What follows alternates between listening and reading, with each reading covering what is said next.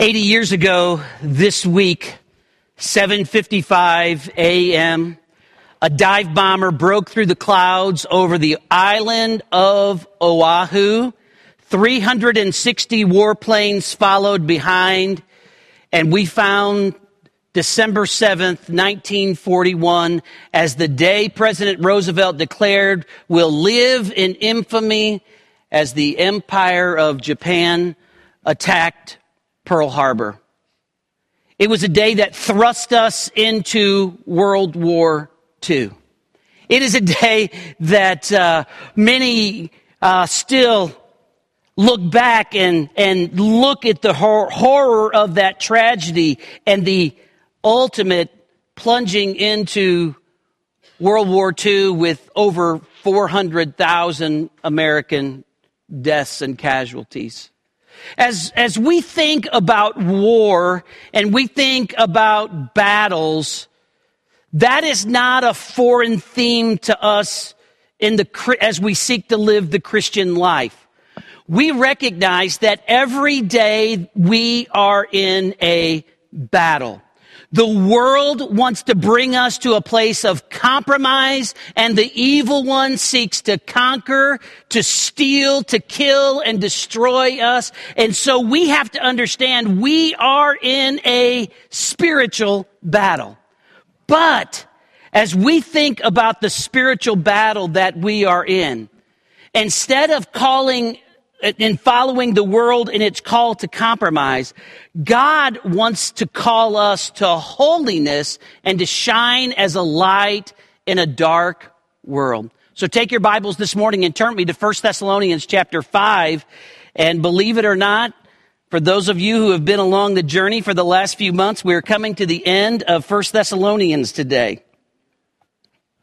1 Thessalonians chapter 5, and we're going to pick up in verse number 23.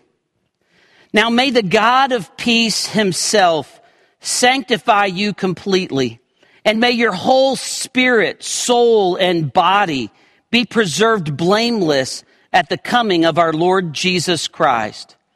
He who calls you is faithful, who will also do it. Brethren, pray for us.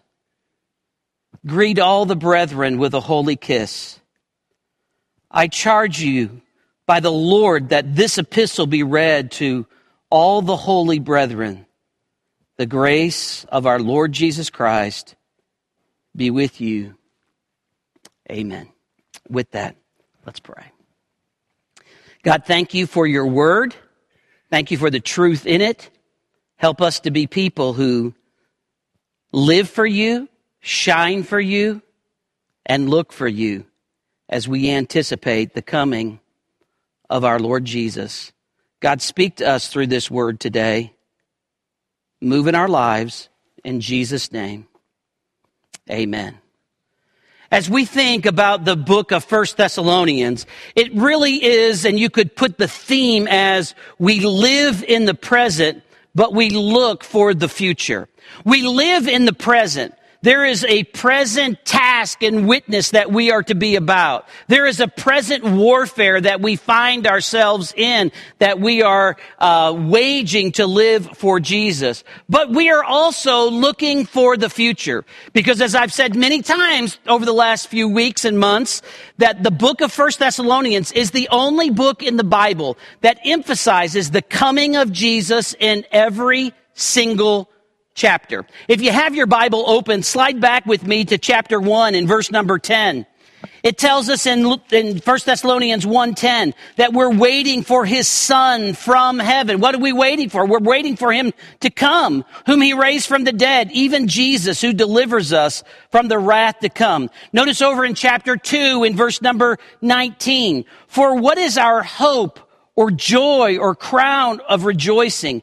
Is it not even you in the presence of our Lord Jesus at his coming? Slide over to chapter 3 and verse number 13. So that he may establish your hearts blameless and holiness before our God and Father at the coming of our Lord Jesus Christ with all his saints. Notice over in chapter 4 in verse number 16. For the Lord himself will descend from heaven with a voice, with the shout of an archangel, and with the trumpet of God, and the dead in Christ will rise first. And then we see in chapter 5 in verse number 23 that we would be preserved blameless at the coming of our Lord Jesus Christ.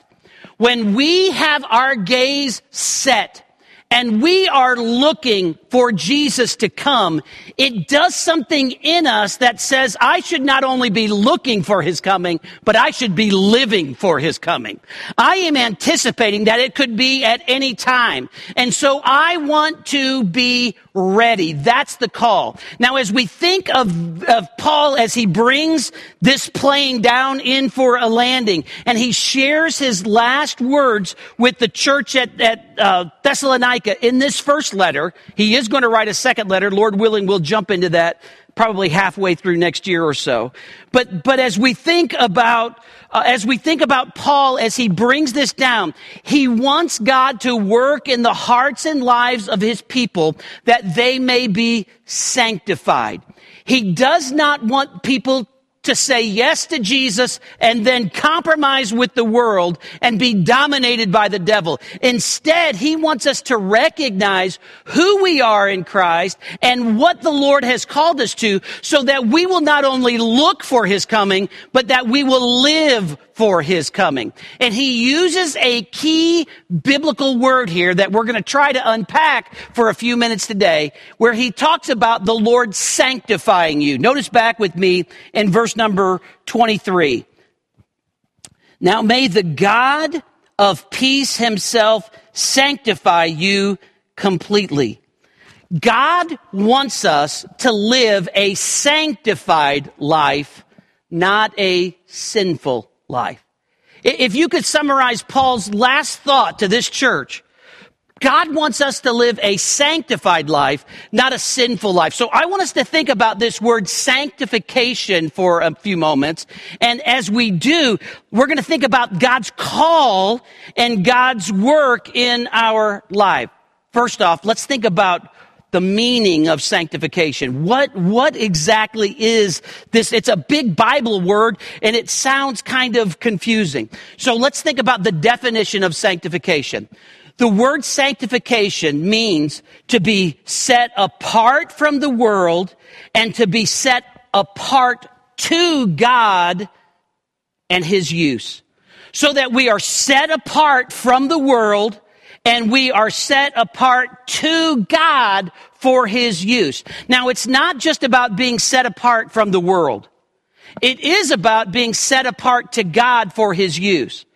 See, there are people in our state today, in the state of Missouri, who live set apart from the world. You know who I'm talking about? People who live off the grid.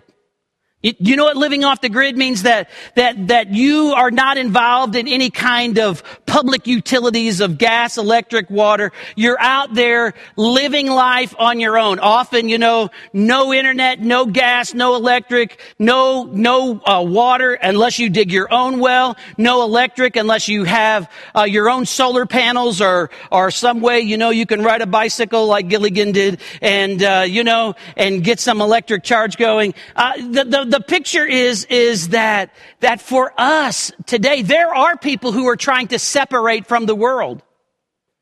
But the issue is not just being separated from the world. It is being set apart to God for His distinct use, for a use that God has for you, that God has called us as believers not to be conformed to the world, but to be transformed. We're to be set apart and living for Him in such a way that people can see the difference that the Lord Jesus has made in our life.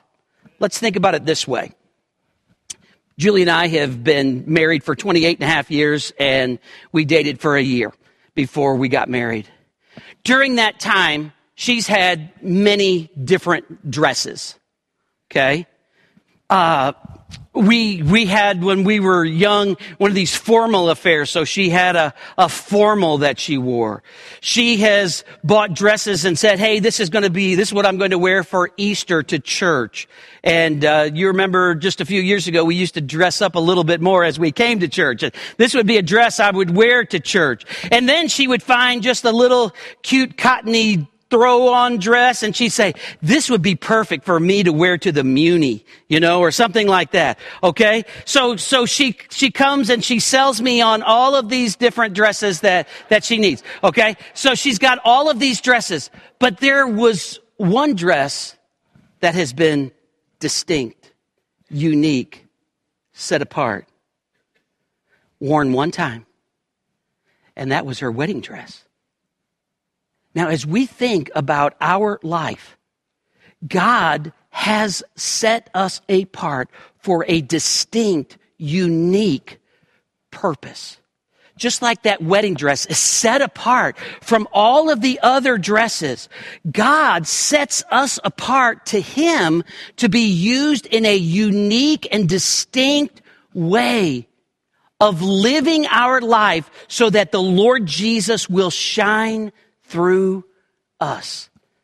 So we are set apart from the world and we are set apart to God for his use. Now, as we think about sanctification, in a general term, we are all set apart at that moment of salvation. If you know the Lord Jesus, then you've been set apart. And now the Lord calls us to live a distinct, unique life for him. Let's think about then not only the definition of sanctification, but let's think about the elements of sanctification. Because as we think about sanctification and, and this prayer or this plea that Paul has, now may the, may the God of peace himself sanctify you we, we think about that in three different realms. First off, the elements of sanctification. First off, I think about my present standing in Christ. That I, at that moment of salvation, have been set apart. That 2 Corinthians 5.17 tells me that if I am in Christ, I am a new creation. The old things are passed away and behold, all things have become new. I have been set apart. At that moment of salvation, there is a change in my life and a change in my standing with God. I have peace with God because Jesus has paid the penalty for my sin. I am adopted into God's family. As many as believed in him, to them he gave the right to become children of God.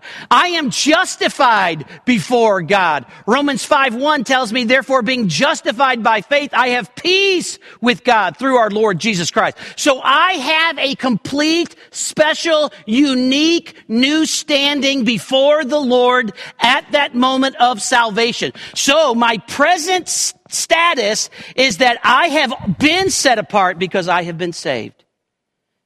Over in the book of Hebrews, chapter 10 and verse number 14, it tells us that Christ offered himself once so that he would sanctify those of us who know him completely and forever. So the picture of our life is because I'm in Christ, I'm a new creation. But not only is our present standing involved, but there is an experiential progress in Christ. Okay? Now this is where, where we as believers really come to this place of, of thinking sanctification. Sanctification gives the picture of me being set apart to Christ, but, or to God. But what is God trying to do in my life? Romans 8:29 tells me this is what God's goal is in sanctification. He wants you to look like Jesus. He wants you to, to be conformed to the image of his son, Jesus Christ. Now this, at that moment of salvation, we have a new standing with God. But there is a progressive element of growth in our salvation. So that hopefully, as you look at your spiritual life now, you can look back and say, I wasn't where I was 20 years ago. God has spiritually matured me and made me more like Jesus in the last 20 years. And hopefully next week and next month and next year, you can say, yes, every day with Jesus has been not only sweeter than the day before, but every day with Jesus, I've grown closer to Him in my progressive experience of sanctification. I am acting more and, and my life and my heart reflect Jesus more. This is our experience of growth. So that at the moment of salvation, it's not like, all right, you're saved. You're done. Good job. You're going to go to heaven. No. The moment of salvation, our spiritual life really just begins. That's the exciting part of our life. We are a new creation. And now God begins to work on us and he begins to mold us and shape us and bring us through trials and, and allow us to hear Bible study and teaching. And he then works through another issue. We have to climb a mountain. We have to walk through a valley. And all during this time, God is rubbing off rough edges of our life. God is doing spiritual heart surgery in our life. Bill Gaither years ago wrote a children's song that said, He's still working on me to make me what I ought to be. That's the picture. That's the picture of sanctification. God is working on me and in me to shape and mold my heart and life to look more like Jesus. But there is a danger with this. Our experiential progress is not a checklist. It is a heart situation. Many of you grew up in church like I did, and, and you had on your envelope a checklist that you grew up with. All right? That had Sunday school attendance, Bible brought, uh, whether you studied your lesson, whether you were giving, staying for worship, and there was check, check, check, check, check. Listen, can I tell you, you can check religious boxes all day long and it not affect your heart. God is interested in working on the inside of your life. He's working not on you to check off boxes to feel like you're spiritual. God is interested in working on your heart so that you are becoming more like Jesus. So our progress in Christ is part of this sanctification. But then we find our future guarantee. As we think about our, our future guarantee in Christ, we slide back to a passage like uh, the book of, of Philippians, chapter 3, and verse number 20. Philippians 3:20 gives us the hope because I've been set apart by God, because uh, at, at, salvation, and God's been showing that my salvation is genuine because He's been working in me to conform me to the image of Christ. This is what the Lord says in Philippians chapter 3 and verse 20 through the mouthpiece of Paul. For our citizenship is in heaven this is not just future. Paul is saying right now, believers, our citizenship is in heaven, from which we also eagerly wait for the Savior, the Lord Jesus Christ. Now listen what it says. Who will transform our lowly body that it may be conformed to his glorious body according to the working by which he is able even to subdue all things to himself. What Paul is saying here is your sanctification process is going to become a glorification process. When the Lord takes you to heaven and he transforms this body into what he desires for us to be and set apart looking like the image of his son. So sanctification does involve that moment of salvation. We would say that could be our justification. And it does involve that growth in our life of sanctification. And it ultimately is going to involve that moment when we come to know the Lord and see Him personally. When we're in heaven. See, we're going to spend a lot of time and a lot of energy and a lot of effort over the next few weeks thinking about the first coming of Jesus. I want to remind you the best is yet to come. His second coming for us as believers, the culmination of everything, is yet to come when the Lord transforms us. John tells us that we will be like him, for we will see him as he is. The meaning of sanctification. Secondly, let's think about the God of sanctification. Now, notice what it says back in verse number, uh, back number in verse number twenty-three. Now, may the God of peace Himself sanctify you completely. Sanctification. I told you it's not checking boxes.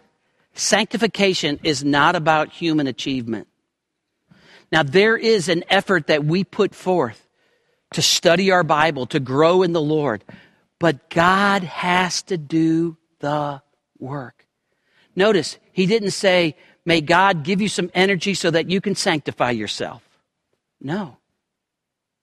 May the God of peace himself sanctify you.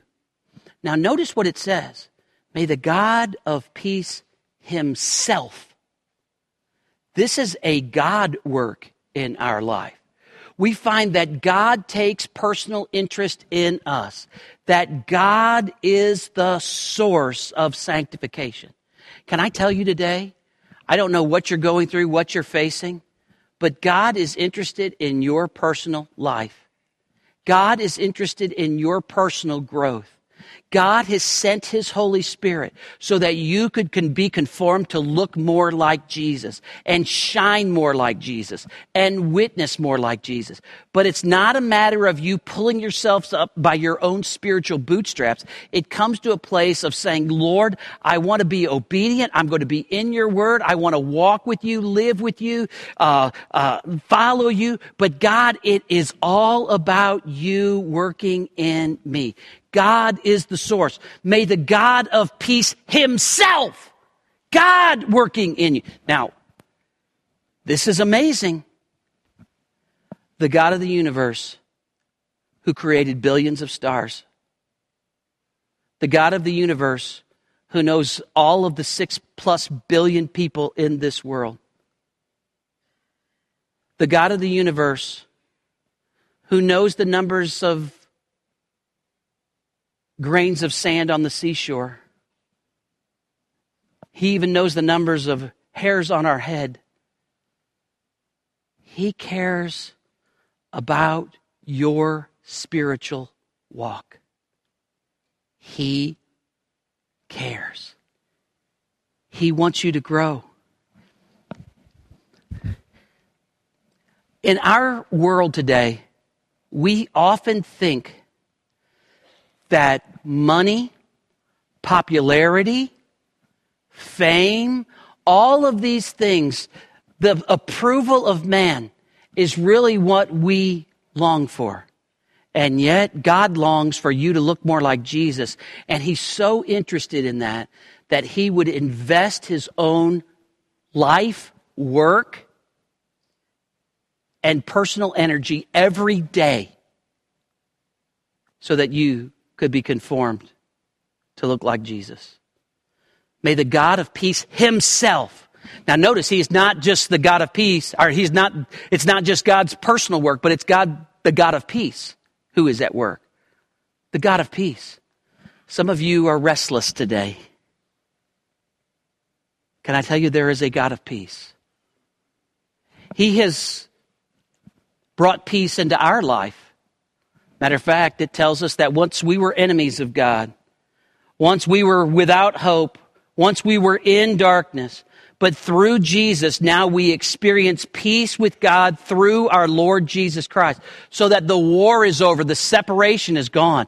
But God works in our life now through the circumstances and through our salvation to bring us peace. God's the source of sanctification. But notice in verse number 24, because you can't miss this either. God is not only the source of sanctification, but God is faithful in sanctification.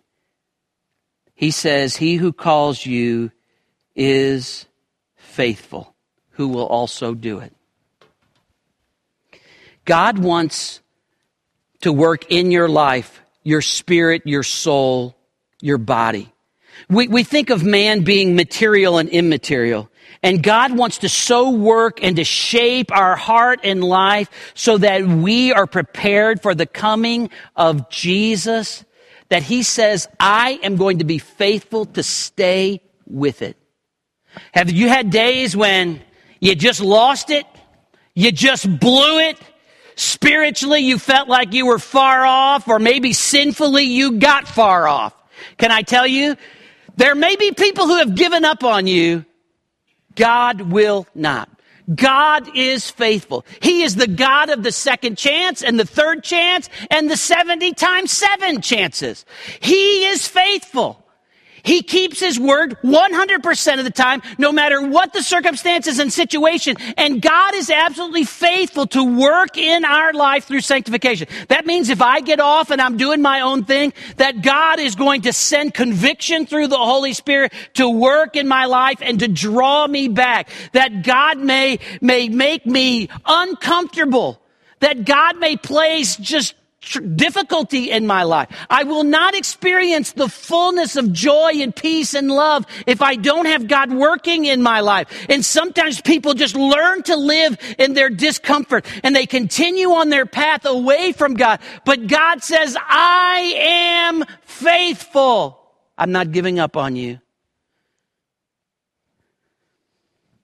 Some of you may feel like, man, I blew it. I mean, I'm in church today, but down deep in my heart, I just blew it.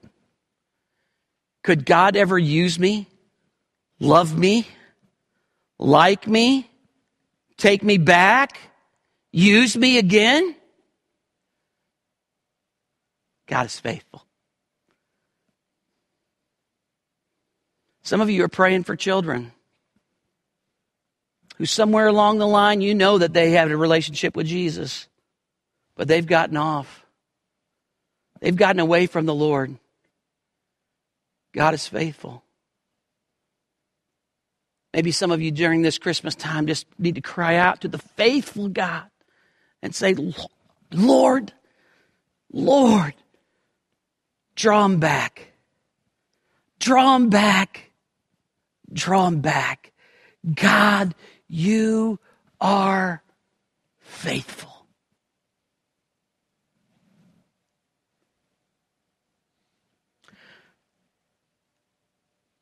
Many have just thought, man, that, that person is a, they, they, they say they know Jesus, they have walked with Jesus, they, I, I've seen him work for Jesus, I've seen him do stuff, and now I just can't believe. If they truly know Jesus, God will not give up on them. Now, in the same light, I have to say that God doesn't necessarily discipline the devil's kids. And so there are some who have walked aisles, there are some who have made a profession. And at the end of second peter he would give the picture that those who who didn't really have a change in nature they they go back to living like they used to live. He gives the picture of a of a, of a of a pig that that uh, goes back to, to living in the in the pig slop. There are some who maybe out of emotion or some out of uh, uh, a sense of everybody else is doing it, have made a profession and it wasn't real. But I want to tell you today for those who know Jesus, God is faithful. And for those children and grandchildren and brothers and sisters and moms and dads and aunts and uncles and friends who have gotten away from the Lord, the Bible tells us right here God is faithful. He who calls you is faithful. There's hope. There's hope. There's hope. So, Sanctification means that we're set apart from the world. We're set apart to God for His use. That involves my present standing. It involves my experience. It involves me ultimately being with the Lord. And God is not ever going to quit. From the moment of salvation, when I said, I have decided to follow Jesus, I've never had to take a step alone. I've not taken every step in the right direction. But God has never quit on me. And God's not going to quit on you. God is faithful. Thirdly, let's think about these uh, last verses and final challenges to the sanctified.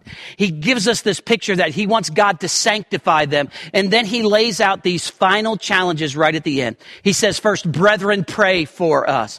Pray for one another. These are the final challenges. Pray for one another. As we think of Paul crying out in, in a sense of humility, in a sense of dependence upon the Lord, he says, brethren, pray for us. Pray for me. I need it. Now, this is the guy who had a personal experience with Jesus Christ, who met Jesus personally on the road to Damascus, who quite possibly was tutored personally by Jesus during his time in the desert. And we find him crying out, pray for us. And if Paul needs it, we need it. Pray for one another. Then he gives us that challenge that we're not only to pray for one another, but that we're to, as holy brethren, greet one another with a holy kiss. I, I think the word there could be encourage each other, encourage one another. But we, we know that, and you still see this today, and you go into to some cultures and customs that they would greet each other with a kiss. It was a sign of affection and acceptance and unity and encouragement, and you're part of the family, and we're all in this together, and, and we care about each other. And there, there's the kiss. This is why the kiss of Judas was, was so dastardly when he was in the garden. He says, I want you to accept and stand alongside and encourage one another. And then notice what happens. Paul changes his theme as we step into verse number 27. He says, and these are both imperatives, brethren, pray for us and greet the brethren with a holy kiss. But then verse 27, I charge you by the Lord that this epistle be read to all the holy brethren. Grow in the word with one another. But notice, Paul changes. He's giving imperatives, but he really calls the imperative here to a higher and greater challenge. He lays it out as he says, brethren, Make sure this book is read. We need to grow together in our spiritual life. Spiritually, we're growing with one another along the way. Now, the emphasis that Paul places as he writes, I charge you, is really calling them under a solemn oath. I want you to promise me. Again, brethren, pray for us. Do it. Greet one another. Do it. But I want you to promise with all of my heart. I'm telling you that this epistle needs to be read. Why did Paul, why was Paul so adamant? Because his letter to the Thessalonians was inspired by God. Because it was important for their spiritual life and their spiritual growth. And, and, don't we think about God's word today? That God's word is like spiritual food in Matthew 4 4. Jesus, when tempted, would say, Man shall not live by bread alone, but by every word that proceeds out of the mouth of God. Just as bread would nourish our physical, then the word nourishes our spiritual life. Isn't it that true that Romans 10 17 says that faith comes by hearing? That we are not going to have a growing faith without the word of God? Isn't it true that Paul tells us in Romans 12, 2, and do not be conformed to this world, but be transformed by the renewing of your mind. What's the renewing of our mind? It's a mind that is renewed in God's word. There is power in the Bible. There is power in God's word. And oh, how blessed we are that we have it today. And I charge you solemnly Read the Word. Grow in the Word. Your spiritual life depends upon it. And then finally, we're to show grace to one another. Notice what he says The grace of our Lord Jesus Christ be with you. Live in the Lord's grace with one another, and I can think of no better final word for a message, and I can think of no final better word for us today. Live in grace. Live in grace. There are people that have different ideas than you as you walk through this time of, of still COVID lingering. Can I tell you? Live in grace. There are people that, that, uh, may act and, and walk and, and their, in their work and following Christ may do things a little bit different than you. Can I tell you today? God's not called everybody to be you. Live in grace. Those who have experienced grace are to extend grace.